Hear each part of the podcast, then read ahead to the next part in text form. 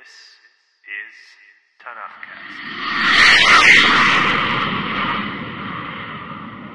Welcome back to Tanakhcast. This is episode 37, Numbers chapters 20 through 23. In classic Joss Whedon fashion, not one but two central characters are killed off in chapter 20. First, Wash gets impaled, then Agent Coulson dies in a similar. I mean, Miriam suddenly dies in verse 1, which sets off a water crisis and the usual kvetching. Oh no, there's a whine!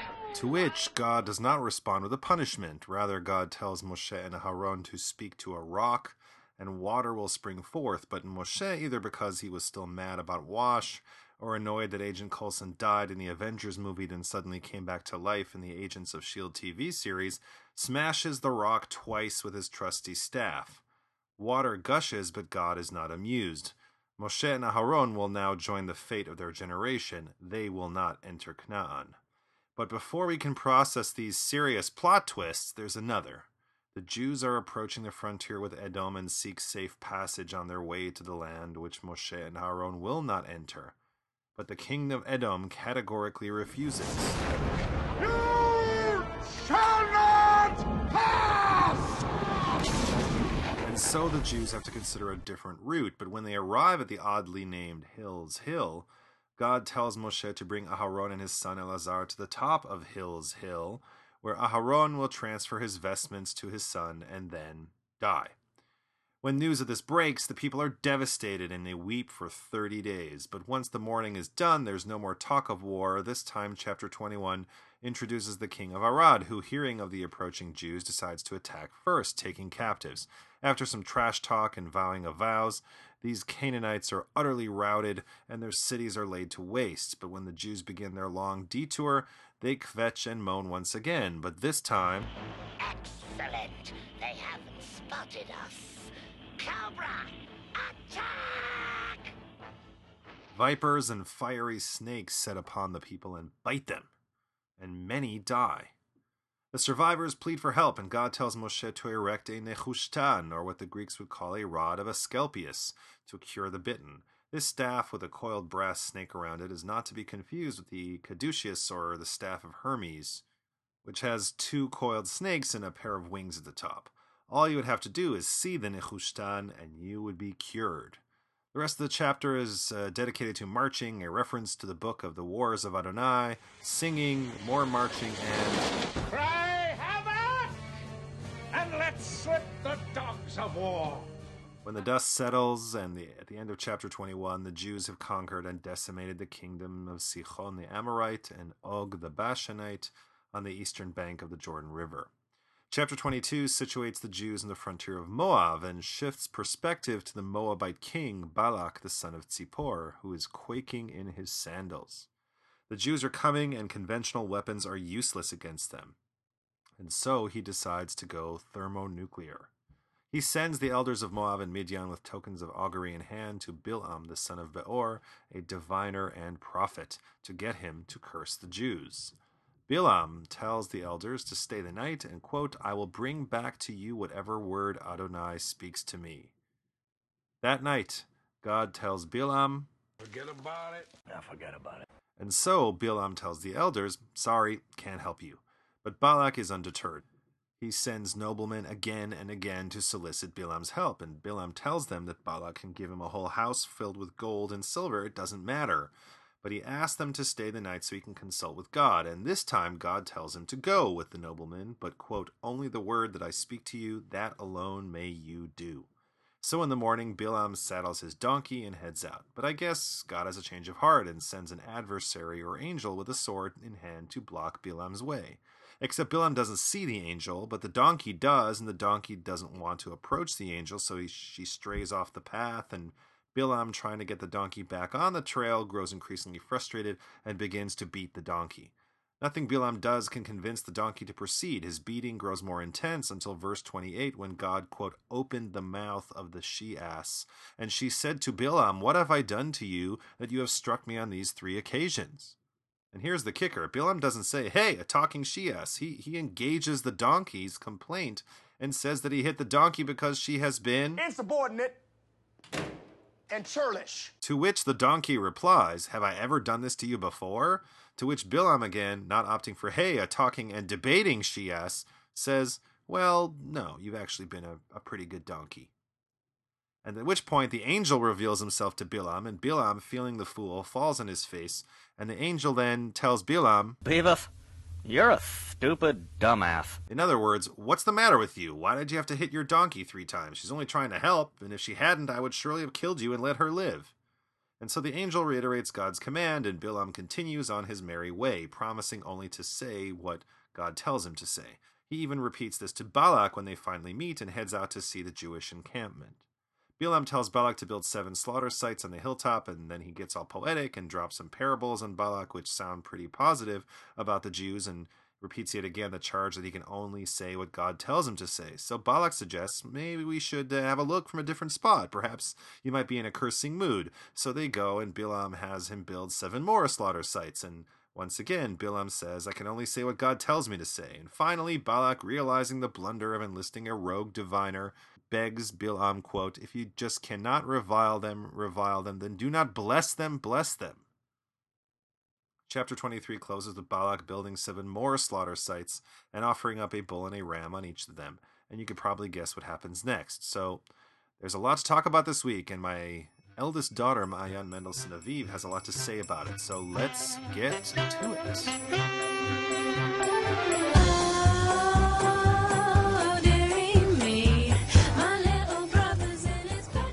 Welcome Maayan Mendelssohn Aviv to Tanakhcast. Hi, Maayan Mendelssohn Aviv, who are you? I'm your eldest daughter. That's right.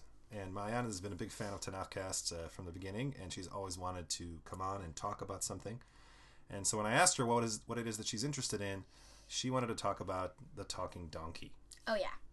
So let's do a bit, do a bit of a setup here. So Bilam, you know, he's a pretty lucky guy. He's has a relationship with God, and he, it's a one way relationship. But you know, it's it's a relationship. I mean, God appears to him in a dream and tells him to do things, but they still communicate, and that's a big deal for somebody who's not even part of the Jewish people.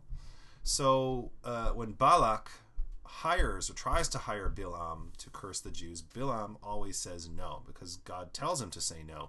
But eventually, after Balak just nudniks him like endlessly, like three times he sends people, Bilam finally says okay, but he only says okay because God told him the dream the night before that it was okay.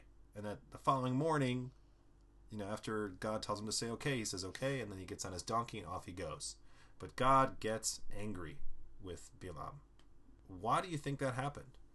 Well, uh, this almost this like reminds me of when Paro changed his mind every single time the plagues disappeared, except for the fact that God was like hardening Paro's heart. So basically, this was uh, God was Paro, and he was hardening his own heart because he had practice from hardening Paro's. So in, in this story, if we're thinking about it in terms of characters, there's really basically like five characters in this in this story up up to this point. I mean, major characters.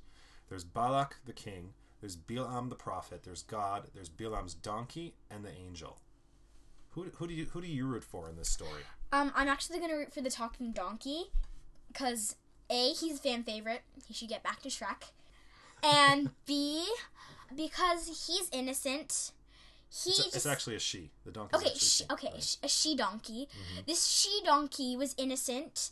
They they were just trying to save their master. They were not bad. Mm-hmm. Now, even though the, the, the, the she ass or the donkey is the fan favorite, who do you think we're supposed to root for in this story? Like, who does the the, the like you know, the Tanakh want us to to side with in this story? I think they want us to start with the root for Bilam um, because he's like the protagonist or our hero.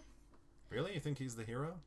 Well, he's like the protagonist guy, and so we're supposed to think he's like the hero guy and stuff like that. And we're not that narrow minded. But also because he's being nudnicked from all directions. His trusty donkey just bad mouthed him.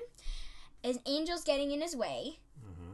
God's basically throwing him around. I feel like like we f- should feel kind of bad for him. Well, how would you have reacted if your uh, trusty she donkey started mouthing off to you? What I probably would have done and I would have been like, eh, like what the heck is going on here? And then I would have like started bad mouthing him back because I have this terrible temper that I will like I cannot stand when people criticize me. I seriously cannot. Which kind of reminds me, you know, when Bilam starts having it in with his this she donkey about that joke that you told about the two muffins in the oven. Oh yeah, that one. Okay, so the joke goes that so there's two oven muffins in the oven, and one says to the other, no, muffin one says to the other, "Wow, man, it's getting hot in here." Muffin two looks at the muff- muffin one and says, "Hey, hey, a talking muffin." Yeah, and it's love that joke. And you would think that it, that Bilam's reaction would be the same, like, "Hey, a talking donkey," but instead they start arguing, and then the angel appears, and he gets into the argument too. He's like, "Why are you hitting your donkey?" I know. He's basically telling him off for like putting spurs in his horse or something. And like like I would feel ganged up on if like a talk, talking donkey started badmouthing me. Then I told him, "Wait, back off, dude." And then an angel came off and was like ganging up on me with this talking donkey we just met and he's like, "You know, you shouldn't have Why do you hit your donkey? Like what was that?" So, what what did you learn from this story besides that you shouldn't hit your talking donkey? How was I supposed to know it was a talking donkey?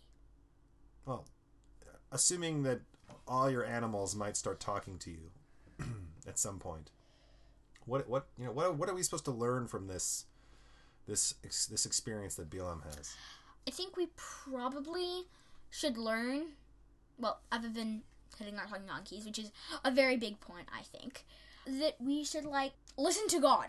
Or else he's, like, gonna kill you, or send a talking donkey to kind of, like, badmouth you, something like that. Mm-hmm. So listen to God.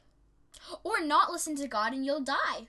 Well, isn't that kind of the outcome of all these stories that we read in the Tanakh? Unfortunately, folks don't learn their lesson ever, I guess. No, never. Thanks, Maayan Mendelssohn Aviv, for joining us on Tanakhcast. Hoot hoot. And uh, thanks for your time.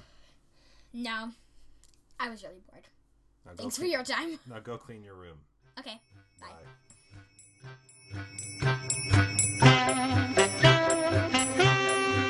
As always, comment, question, or comment at the Facebook page. That's facebook.com slash Tanakhcast, T-A-N-A-K-H-C-A-S-T.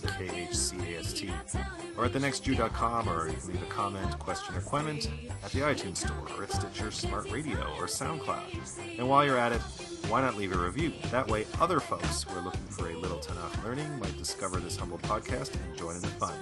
You're invited to come back and join us next week-ish for episode 38 on the Book of Numbers, chapters 24 through 27, with a special guest and spouse, Noah Mendelssohn Aviv.